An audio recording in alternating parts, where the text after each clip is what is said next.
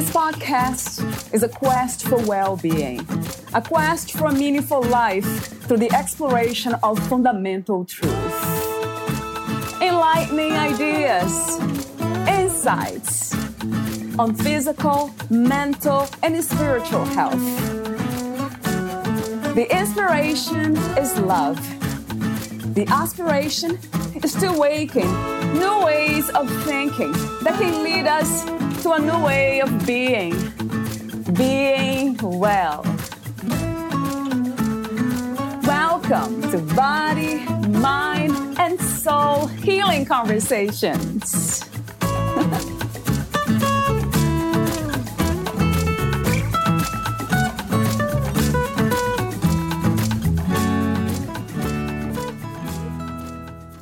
Changing to a whole food, plant based lifestyle will open a whole world that you never knew existed. You will learn to like new foods and feel better than you have felt in a long time. Valeria Teles interviews Doug Schmidt, the author of Eat More Plants Love Recipes for a Good Life. Doug Schmidt, a veteran teacher, suffered a widowmaker heart attack at age 49 not wanting to spend the rest of his life on medications, he sought answers. After finding the book, Prevent and Reverse Heart Disease by Dr. Caldwell Esselstyn, he changed his lifetime of eating habits. He lost 60 pounds and ran his first marathon at age 58.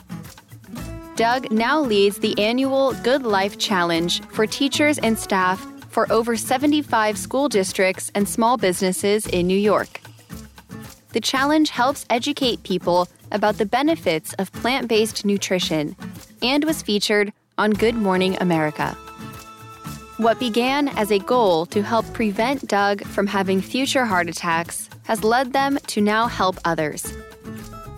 They found out that not only does a plant based lifestyle prevent and reverse heart disease, the leading killer of one in three Americans, it also helps with type 2 diabetes, autoimmune issues, kidney disease, and most chronic diseases from which Americans suffer.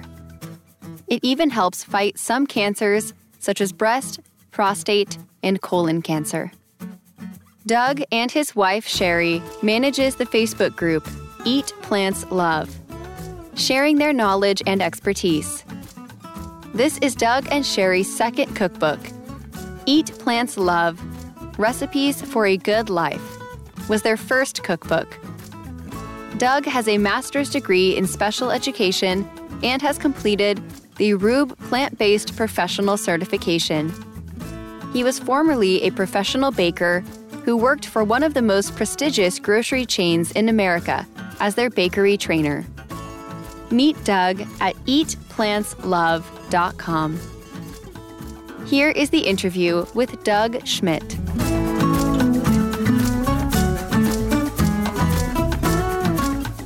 In your own words, who is Doug Schmidt? In my own words. Um, I, I, I, I, say on my Instagram feed and my LinkedIn, I say I'm a plant based evangelist. and, and, that plant based evangelist, um, I, I, wanted a, a, term that uh, was um, full of energy and, and full of uh, information. And, and that sort of is sort of a whimsical way because when we think of evangelists, we think of you know religious evangelists who are out there preaching the gospel, and um, I, I sort of um, fell into um, this whole food plant based thing, and I'm all into it. So I figure, okay, I'm preaching the gospel of plant based uh, nutrition, so I'll be a plant based evangelist. And how did you become a plant based person? that, that that that was a a um, unintentional happening. Um, when I was 49, I suffered a widowmaker heart attack. That's a heart attack in your lower anterior descending artery. It's uh, one of the main arteries that supply blood flow to the heart. And if you have a blockage there, you get a heart attack. And if the heart attack lasts for too long, there's a lot of damage and and uh, 90% of people who have blockages there don't make it. Um, so I was one of the lucky 10% to survive that. And a- after I had it, you know, being 49, it's like, oh my gosh, you know, am I going to be on medications the rest of my life? Will I be able to do things with my children? Will I, will I live a normal functioning life? What happens if I get another heart attack? So I did research and I found the book. Um, Prevent and Reverse Heart Disease by Dr. Caldwell Esselstyn. And he said if I change what I eat, um, I'd never have to worry about a heart attack again. And so that was that was very enlightening, but I didn't believe it at the time. Um, so I decided to follow the American Heart Association diet. And they said I could have um, four eggs a week they said I could have uh, red meat once or twice a month and chicken anytime I wanted and fish and um, cheese moderately. And I followed that for about a year. And um, what happened was almost a year to the day, I had, uh, I want to say it's a scare because it wasn't a heart attack, um, but they did rush me to the hospital by ambulance and from my work, um, I I was a school teacher in an elementary school, and they rushed me there, and they went in and took a look inside and said, "Well, you probably had a blockage that passed." Um, so um, I was lucky again, and and they. Um, so then I started taking things a little bit more seriously. Took a look at Dr. Esselstyn's work, where he said uh, I couldn't have any meat, couldn't have any dairy, um, no eggs. And it wasn't an overnight change. It took a couple years, but we gradually uh, shifted our diet to a whole food plant based diet. Um, and sort of the magical things happen when you do it 100%. I lost 60 pounds, got off all medications, not even a daily aspirin. And then at age 58, I ran my first marathon. And so, you know, and I feel better than I did in my 30s. And and now, when I look back, I and I still think I was not extremely overweight by most American middle-aged men standards. You know, I had a lot of friends at my age who were much heavier than me. I thought I was doing pretty good. So, you know, it, it was um but you don't know how good good health feels until you have it. So true. So uh, it, um, because of that, I, I, was able to turn my life around. And in uh, the school district I was in, um, there was a adjunct position for health and wellness coordinator, and a couple people recommended that. You know, after my changes, Doug, you should do this job, mm-hmm. and I I took it, and basically the health and wellness coordinator creates health initiatives for um, the district. So it might be we're going to have a water challenge. We're going to drink so much water every day, or a walking challenge, or smoking cessation challenges. I decided to do a whole food plant based challenge. And it was a 10 day challenge. We actually supplied them with the food for two meals a day for the challenge. And we had 31 people involved. And we had before and after blood work so they could see the change in 10 days.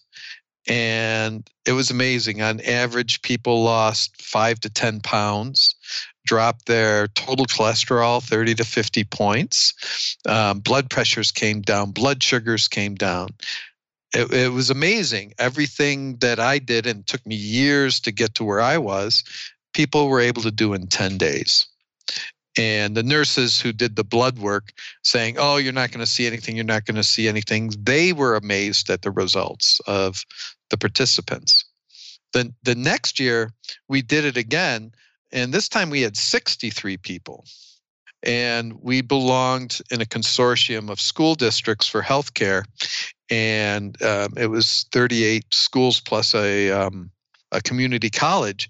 And the man who run ran the group um, said, Hey, Doug, do you want to do this for our group? I said, Sure, we can try. And that year, um, we, we figured we'd get maybe a couple hundred people. We got 1,300 people wow. doing that. And that's when I guess I became the plant based evangelist because people were reaching out to me, asking me questions. And as health and wellness coordinator, people were bringing their medical problems to me. And I'm not a doctor, I'm not a doctor.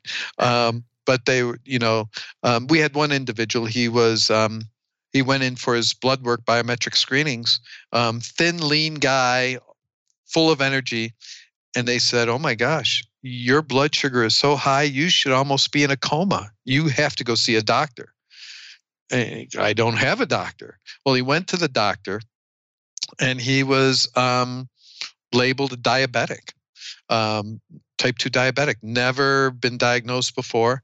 Um, and he started a whole food plant based diet and he was able to get off all his medications.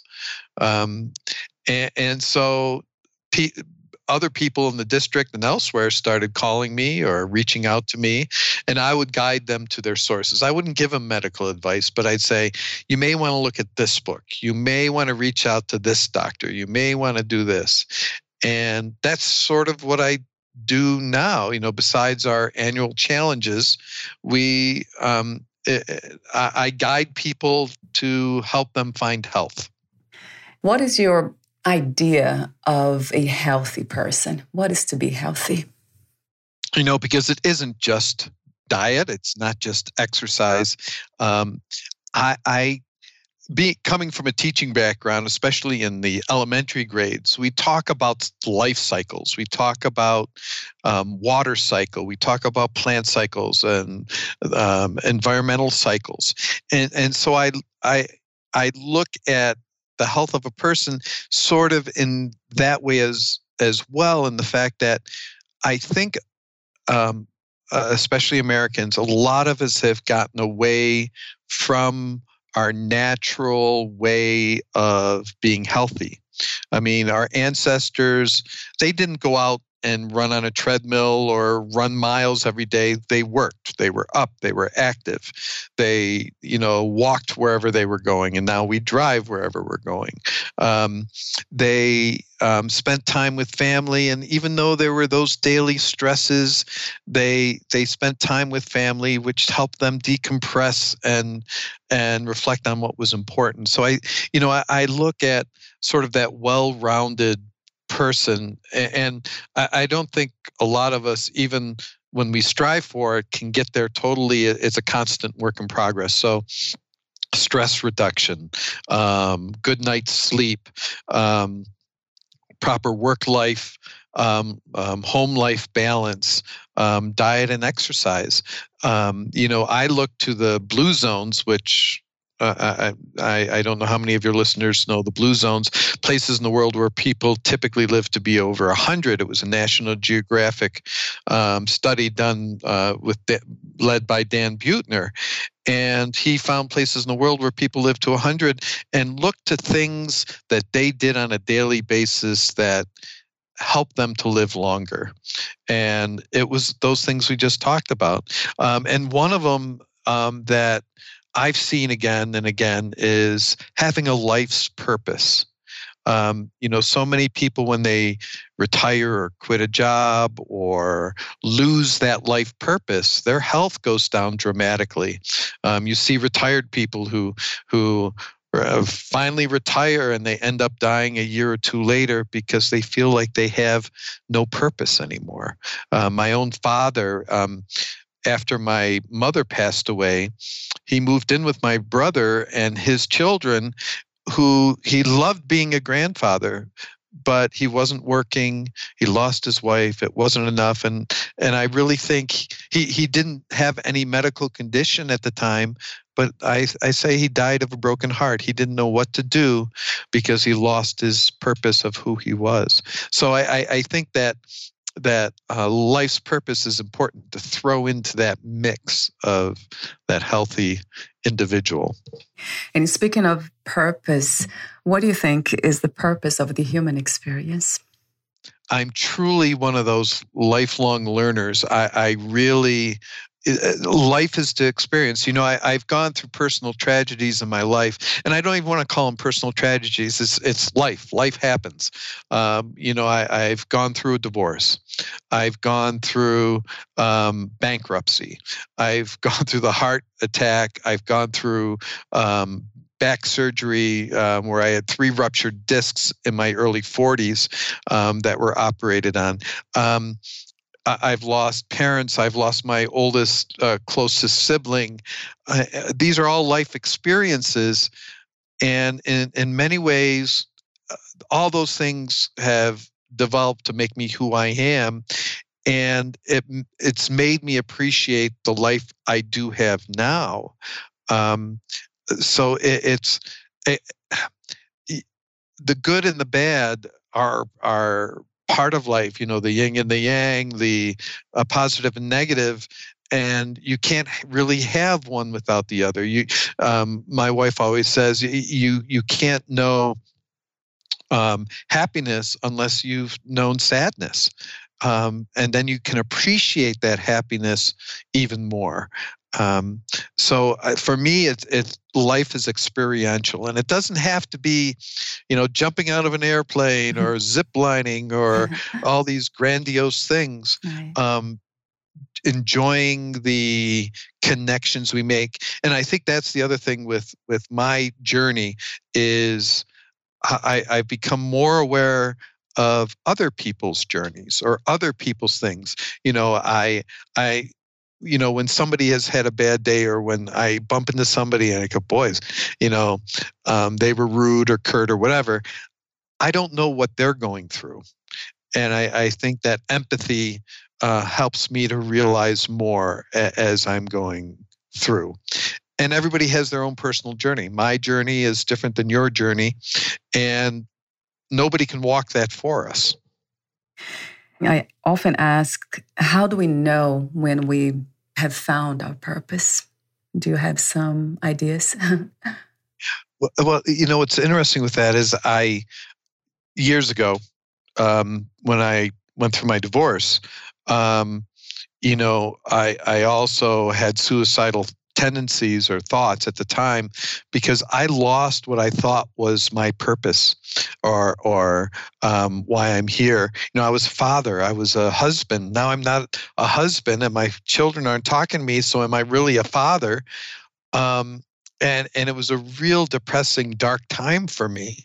And then I said, well, I'm a teacher, and, and I can excel at that and I was a teacher. But when I became that health and wellness coordinator and found my role as helping people for health, it became uh, uh, my passion. It became something um, I never expected, um, but it was so rewarding. And I think finding that passion, purpose um, that fulfills you, whether it's a, a job, whether it's a hobby, whether it's volunteering somewhere that makes you feel better. I, I, and the past year or so, I, I, have been participating in a program called the Lift Project uh, through Dr. Darren Morton out of Australia.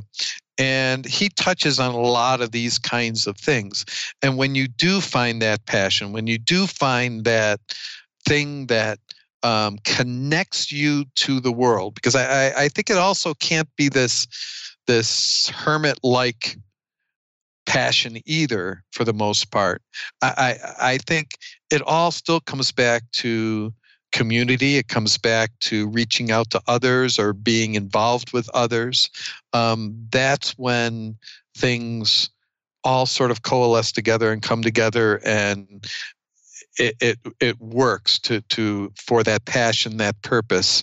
Um, at least that's what I have found. Because once I, I I started finding people helping people with health, it, it, it changed my concept of what it was to be human in this world, not just a selfish person living my day to day existence. The next one is about the challenges and the change that we have been facing in 2020. So, my question is what lessons have you learned this year? you know, especially coming from the teaching background, and earlier this year when we were in lockdown and we had to teach from a distance, you know, I was thankful for things like Zoom and FaceTime and ways of connecting with the individuals. And I, and I think it, it, really spelled out even just what we were talking about those connections, the community.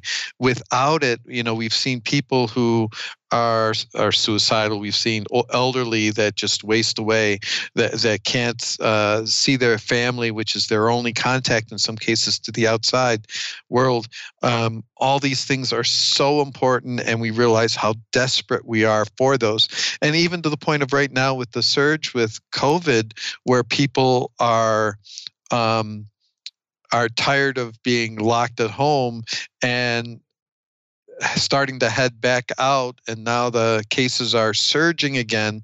But and and it's it, it's that feeling that you know we we have to connect and how do we connect and how do we um, live in this this land that's so isolated?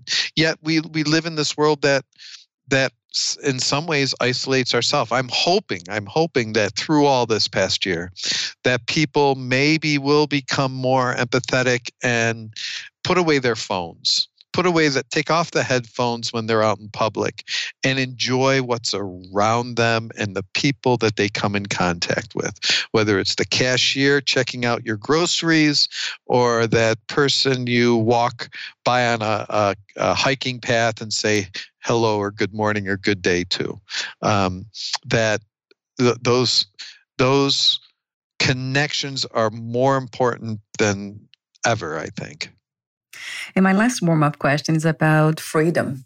What is the meaning of freedom to you? What is to be free? that has been used in so many different ways, especially this past year. And for me personally, I, I think freedom, freedom to do what I would like to do, and and, and that's not a all-encompassing, um, no rules bar type thing. Uh, I, I sort of feel you you have to be able to do whatever you want with the limit that it shouldn't harm others, um, animal or um, people. So if it's not harming anybody or, or, or risking uh, anybody else, that freedom is there. Freedom to explore those um, limits of your human existence, which um, not everybody necessarily ne- will necessarily agree on what those limits might be. You know, um, you know, for some people it may be a religious or spiritual um, journey that they want to be free to explore outside of of um, social norms. You know, sometimes those social norms of a community can restrain people too much. What will people think if I go and do this? Well, eh, it's it's not up to what other people think. This is your life. You have one shot at it, and you should be free to explore that out, even outside of social norms to a degree. If that's what freedom is to you? Yeah, I, I, I think. You know, I can't judge somebody else's journey path right. um, or or their limits, but nobody should impose those limits on me either, just because they feel that this is how they think I should live. You know, um, somebody who comes knocking on my door wanting me to join their um, spiritual community. Well, that's your spiritual community good for you. I'm, I'm glad that makes you happy and satisfied. But my journey is elsewhere, and not even just spiritual. I had a, a my principal in um, uh, my last school. Um, there was a person that, that she had brought into the district, and she really thought I would benefit from this speaker. And I looked up the speaker. I looked up his philosophy and his whatever. And I said, I, I went to her and I said, This is fine for you, but my path leads in a different direction. So thank you for the offer, but no.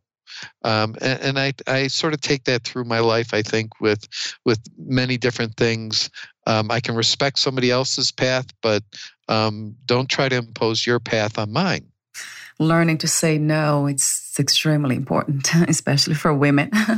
well, and, and, well, I grew up in a, a, a very traditional conservative family, mm-hmm. and no was something I really struggled with. And mm-hmm probably for my first 40 years, I couldn't say no. If somebody asked me something, it didn't matter how busy or, or work laden I was, I would say yes. And it caused a lot of stress, maybe even led to some of the, the heart disease. And um, after the heart attack, I had said I have to learn to sort of decompress and de-stress and one of those was saying no to things that I just wasn't able to. So I got very good at saying no actually. and then my last year of teaching or 2 years of teaching I wanted to change that. I didn't want to be that teacher where people said, "Oh, he should have retired years ago." And I started saying yes again, but it was under my control. It wasn't yes because I was afraid of what social people, the social construct would say if I said no. It was because I wanted to say yes. How or why did you choose to become a writer, Doug? the, the, the writer um, thing came later. Well, I've I've the writing it, it, became sort of a melding of a lot of my passions. Um, at the heart of me, I, I, I consider myself very creative. And um, years ago, I used to be a, a baker, a professional baker. I can bake anything from croissants to wedding cakes. And um, I loved cooking. Ever since I was a little boy, I loved cooking. And um, as we were doing our challenges, we used other people's books. And the, even though the recipes were good, the information was good.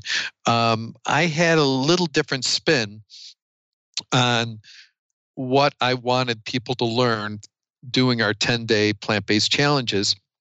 And I wanted to make it more sustainable so people wouldn't say, boy, that was really tough. It was a great challenge, but I give up and uh, I'll going back to my old ways. I wanted people to, to trans, um, the, the closer I can get them eating more plants, the healthier they're going to be. So we decided to create a cookbook, my wife Shari and I, and um, with sort of our philosophy in it. And we we gathered the recipes, and and um, for me, I, I took all the pictures in the book. Oh, he did. But, wow. And, and I did all the um, typesetting or whatever I did in, in Adobe Design, InDesign, which was a learning process. So it blended my love of technology, love of cooking, love of baking, and this message I wanted to get across. So it was probably, even though I, I have other creative pursuits, this was probably the most creative thing I've ever done in the fact that it encompassed so many different aspects of me and to put it into the book it, it, was a real rewarding experience. And then when people were receptive to it and said you know i love the cookbook this and that and they gave us some suggestions and stuff we said well let's make another cookbook for this year. And it went a little easier um, um, and what was also rewarding is we asked some of our participants, do you have a favorite recipe you came up with that we could use in the cookbook? And so our new cookbook has 20 or 30 recipes from these individuals with their story of how they created the recipe. And so here again, it's that community piece. It's it's even though for a lot of these people, I've only met them online. I've never met them in person. Um, there's a connection, and and I think that connection um, shouldn't be understated. You you can bond with people over distance and have never met them. Um, you have a like um, interests, and that could be enough. Yes, absolutely. So with the with the writing, um, we didn't know it again going into it that it would yield the the fruits and the abundance that it has given us but um, it, it, has become a joy. And after the first cookbook, my wife said, We're never going to do another one again.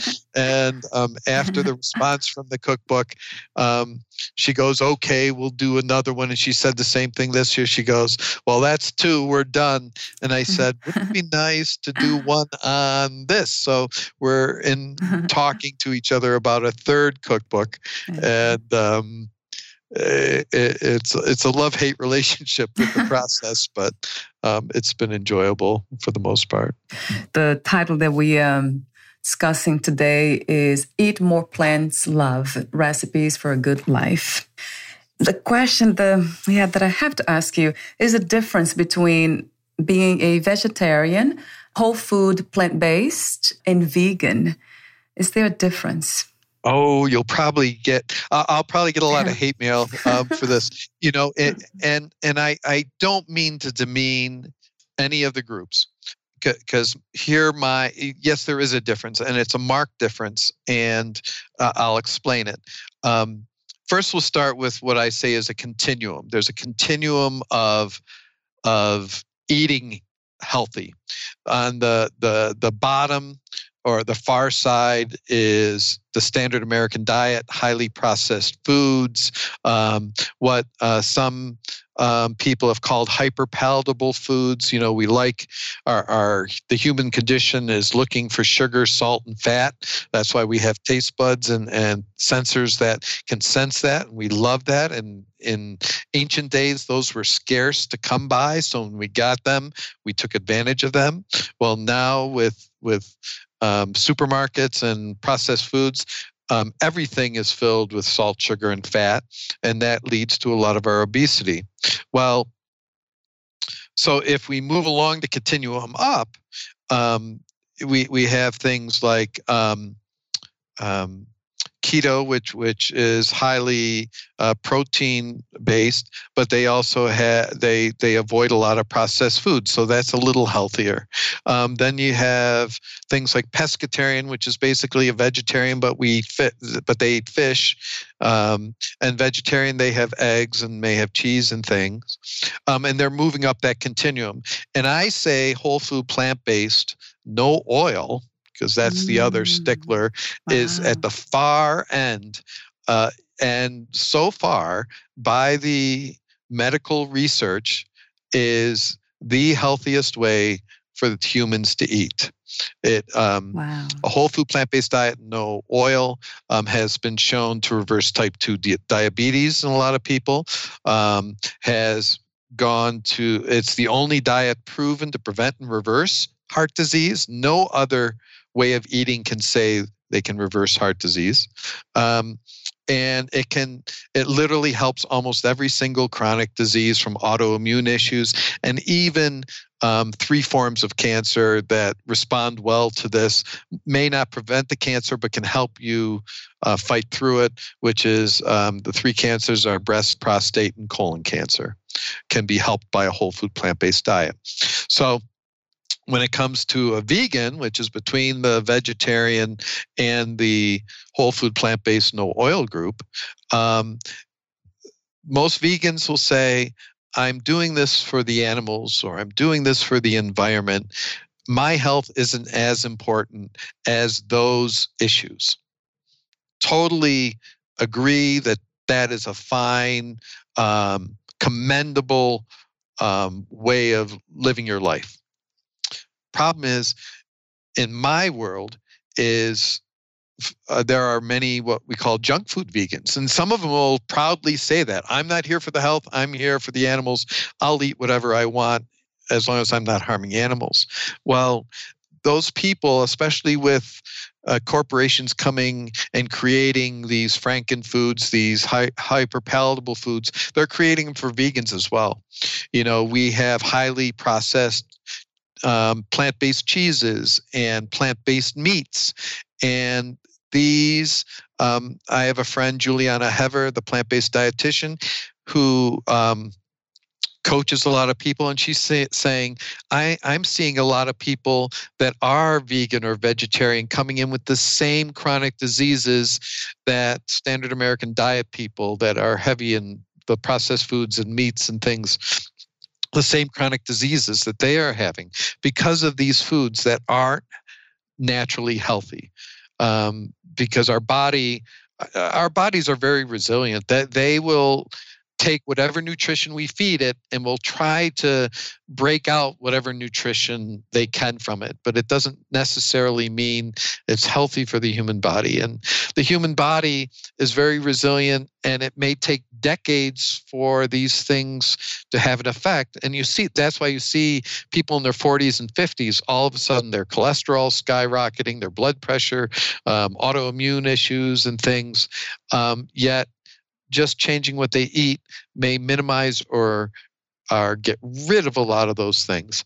So, you know, the in fact, just recently, I was t- just yesterday, I was talking to a friend who's been a lifelong vegan, and she did my challenge last year, and then she followed it up with a doctor's 10 day whole food plant based challenge, and she lost 18 pounds. And she goes, I've never felt better. So here's somebody who has eaten what many people would say healthy all all their lives, and now they're even healthier. Um, and so the I, I call the whole food plant based no oil the Cadillac or the Rolls Royce of ways of eating. Um, and the closer you can get to there, the healthier you are going to be. So when you say no oil, that doesn't um, exclude healthy fats, right, Doug? Like avocados and. Nuts. It doesn't exclude avocados or nuts or, or things like flaxseed and things. It does exclude olive oil and any oil that's a highly concentrated oil and it really has no um, nutritional benefit that you can't get elsewhere. Um, for instance, for a table, I think it's a tablespoon of oil. To get a tablespoon of olive oil, you have to squeeze like 40 um, olives. Well, just have the olive. You don't forego all this. And um, that was a big step for us. Initially, when we went whole food plant based, we had the oil in our diet.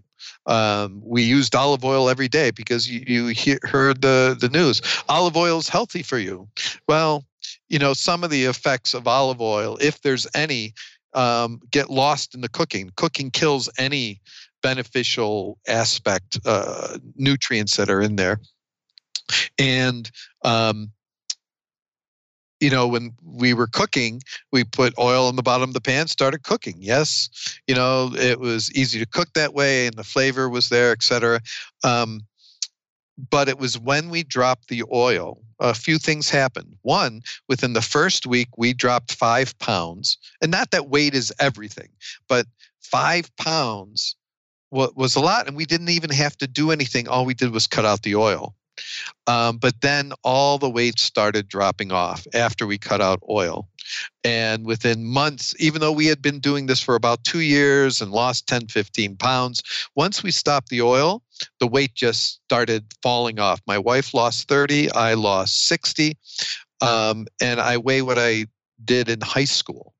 Um, so it was really phenomenal.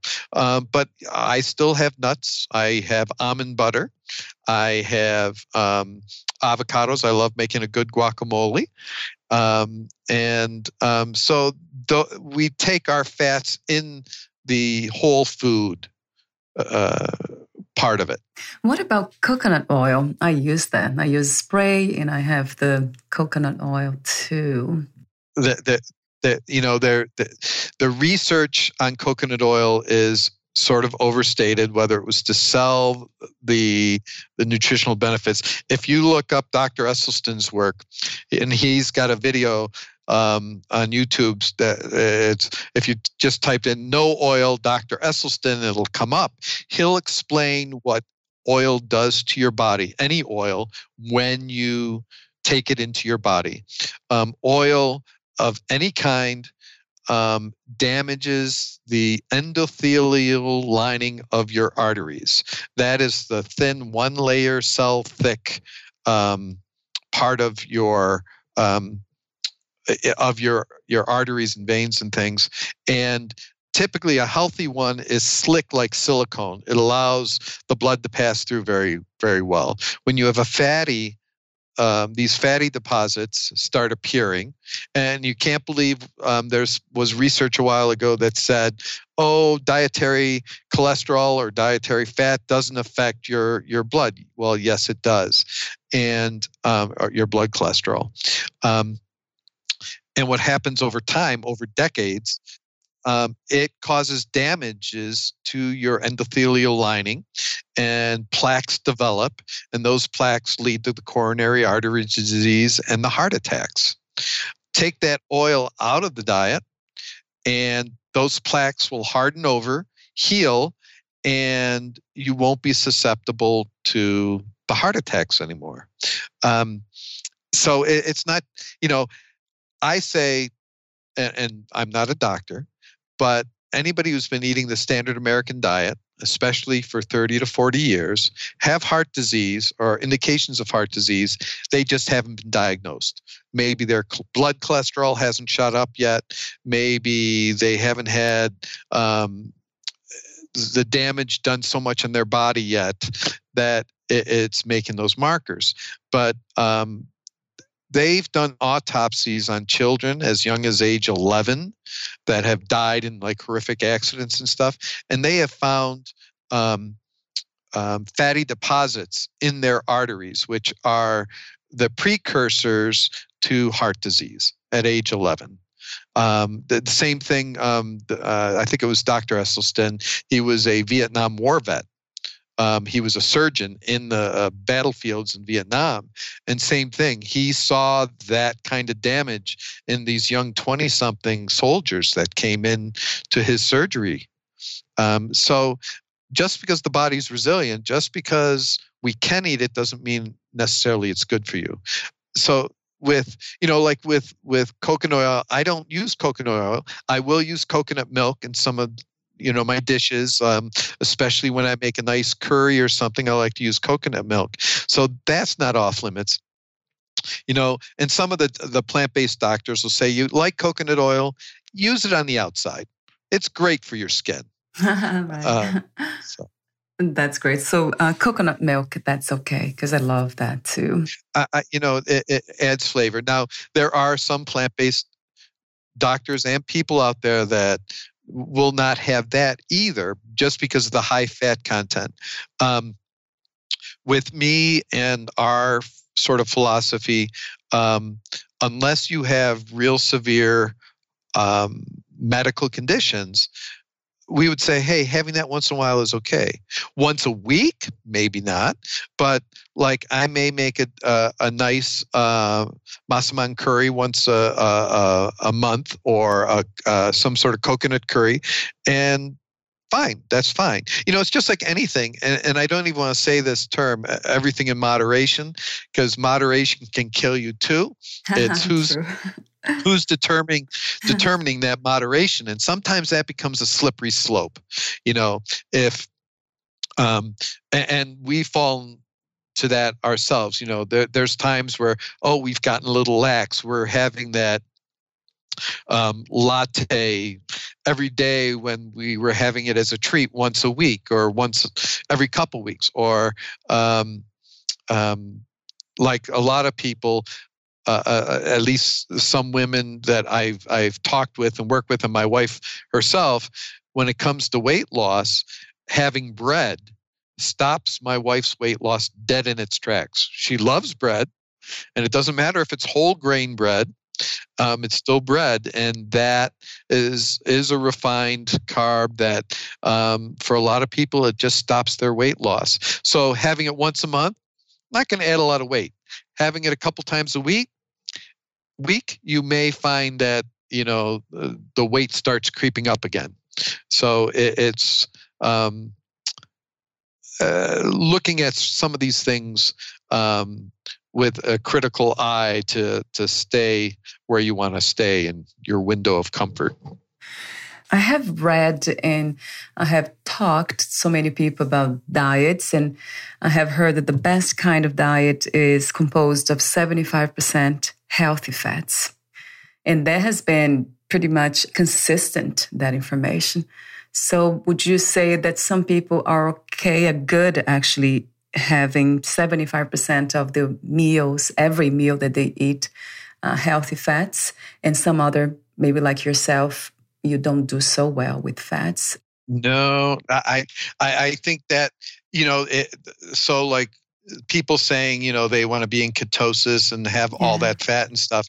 Right. Dr. Joel Kahn, he's a cardiologist out of um, um, Detroit, and he he talks about that as well as Dr. Esselstyn, um, and just saying, you know, the the nice thing about those people are they're going to keep them in business as cardiologists, and um, the the other thing is it it actually um, having that high percentage will actually aid you quicker, um, and, and that that that mixture. And I wish my wife was up here because she. Um, there's another percentage that they talk about, and I want to I want to say it's something like 70 uh, 15 15 or 70 10 10 and it's not 70 fat it's 70 carbs um, and then but you know even talking here's the thing with with especially with whole food plant based you don't have to count carbs you don't have to count protein you don't have to count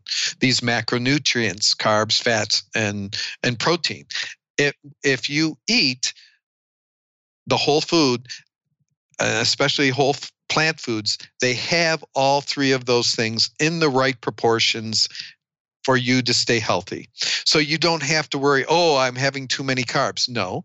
If eh, like if I have a um, a Buddha bowl, you know, a, a bowl of rice, greens, other vegetables, and, and uh, uh, kidney beans and some sort of sauce I put on that.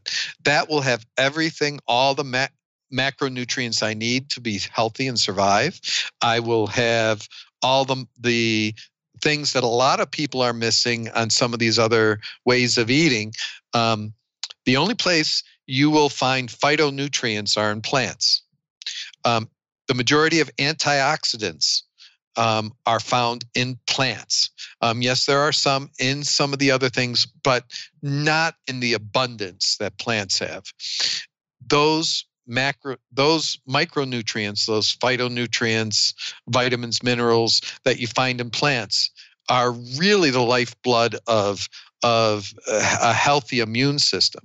Put on top of that um, the best way for your immune system to fight off disease is by being on a plant based diet. There's the American Gut Project, which was a research done over the past, I think, decade or two about what is the best um, things for your gut. Um, in their research, and you can go to the American Gut Project, I think it's even on one of their main pages, said that um, having 30 different fruits, vegetables, grains, or legumes a week uh, is the most beneficial for your immune system because your immune system, your gut system, your gut biome, the good bacteria feed on fiber, and fiber is only found in plants. So if you're not getting fiber, which um, over 90% of Americans do not get enough of the daily fiber, and Metamucil doesn't count. Um, right. um, eh, that is what feeds your immune system. So I tell people, okay, you don't want to give up your meat, you don't want to give up your cheese, fine, but get more fiber in your diet every single day. Yeah. Um, and you're going to be healthier.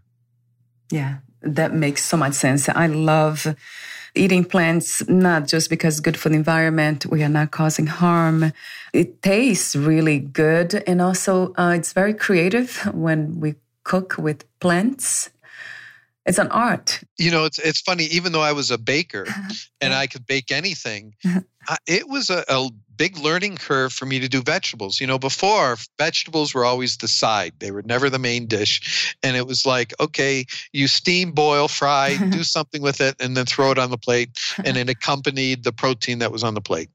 Um, now I'm a much more um, flavorful cook, a much more inventive cook. It really Um, and, and, and I love the challenge of saying, okay, here's something I had when I was a, a, a carnivore or a standard American diet eater. This was comfort food. How can I make it plant based now and still be healthy or still as enjoyable? And I, I, think I have found many more dishes, many more things that I enjoy now. And it's like, you know, my wife turned me on to beets. I didn't like beets, but I don't like beets by themselves. Just now I do, but you know, just having a beet, it's like really. But when my wife makes a big salad and has beets in there and has um, onions and red pepper and um, um, nuts and and all these different things, and then you put the the salad dressing on. Everything melds together into this beautiful flavor explosion that you take any of those things out, it wouldn't be as good of a salad. But put them all in together, it's just I, I suck it down. She has one salad in our first cookbook that I call life affirming salad because I just feel like I can feel all those nutrients, those antioxidants recharging my body. It's it's just wonderful. We're almost at the end. I have a few more questions for you. I call them the ending questions. Before that, would you like to add anything or read a passage in your book? I wish I had my book with me, but we're we're out of town right now at our my uh, um, son's house. So um, let me. You know, I, I talk to people. You know, my my um, stepdaughter and her husband she, um, they eat about 80% whole food plant based. You know, they may have chicken once a week, have a little cheese on things.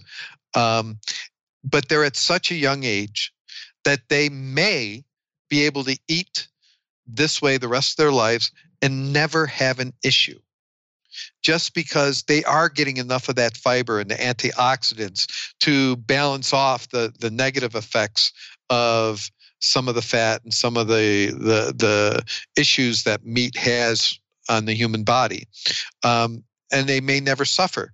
But if you're like me and you're older and you've had years and years of the standard American diet, and you have chronic disease, the only way to really heal it is to go full on whole food, plant based, no oil.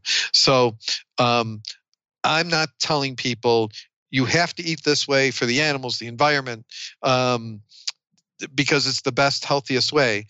I understand that people um, are at different places on their journey, their eating journey, health journey, and but increasing eating more plants is going to make you healthier.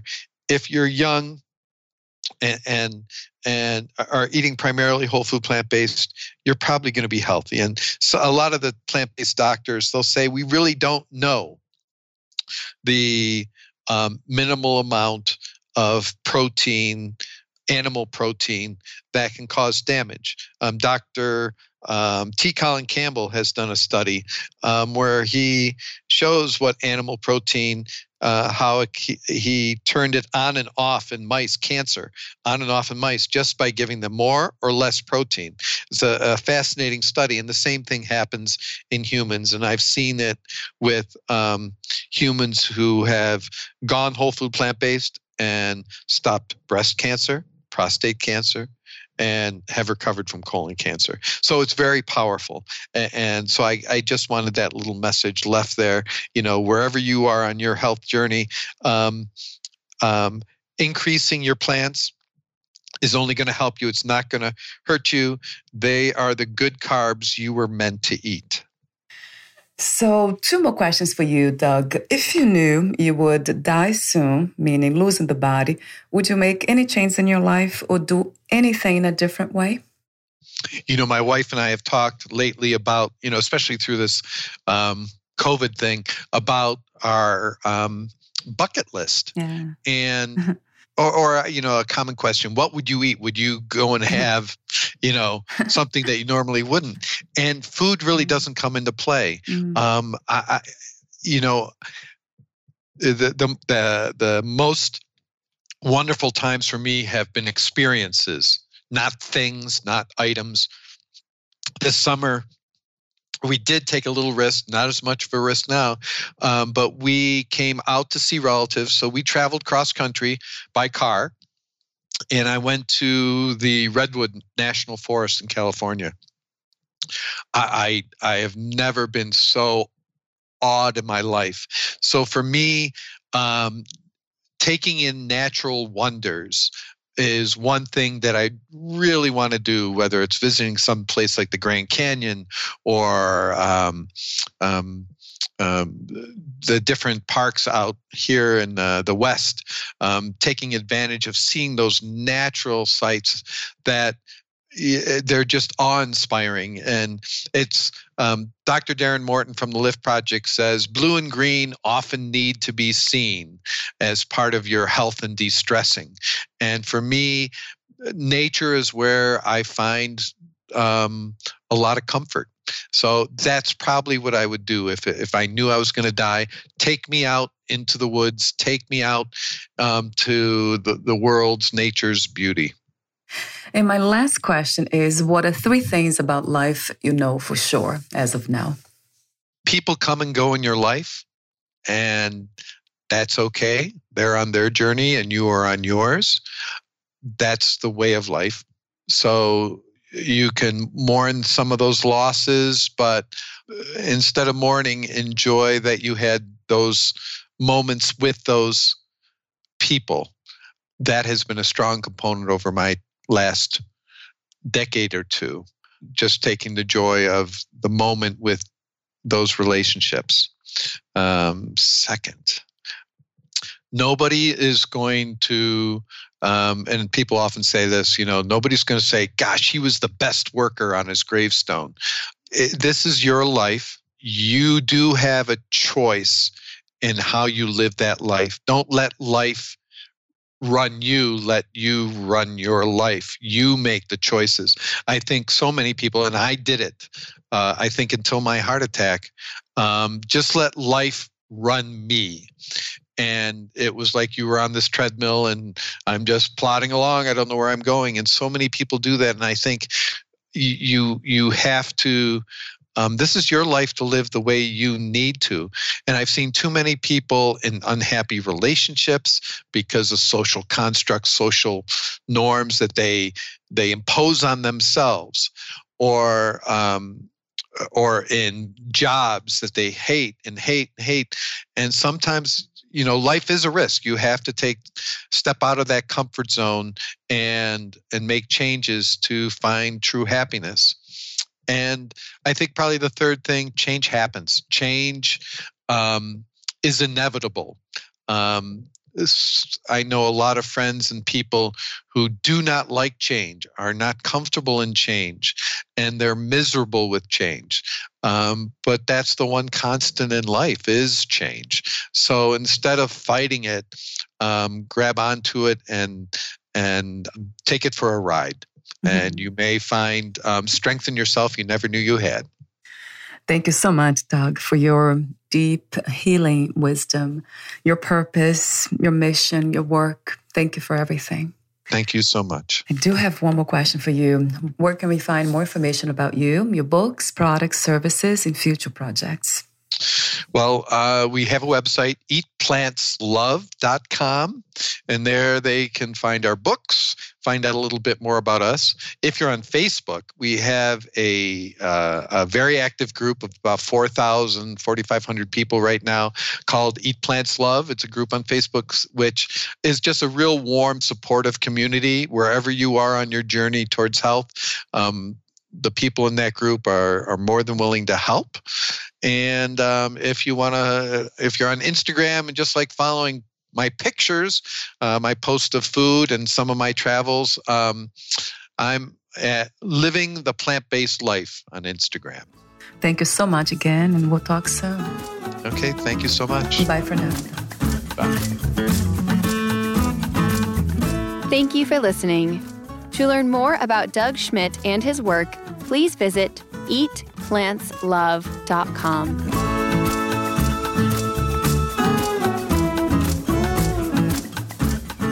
To learn more about this podcast, please visit fitforjoy.org slash podcast.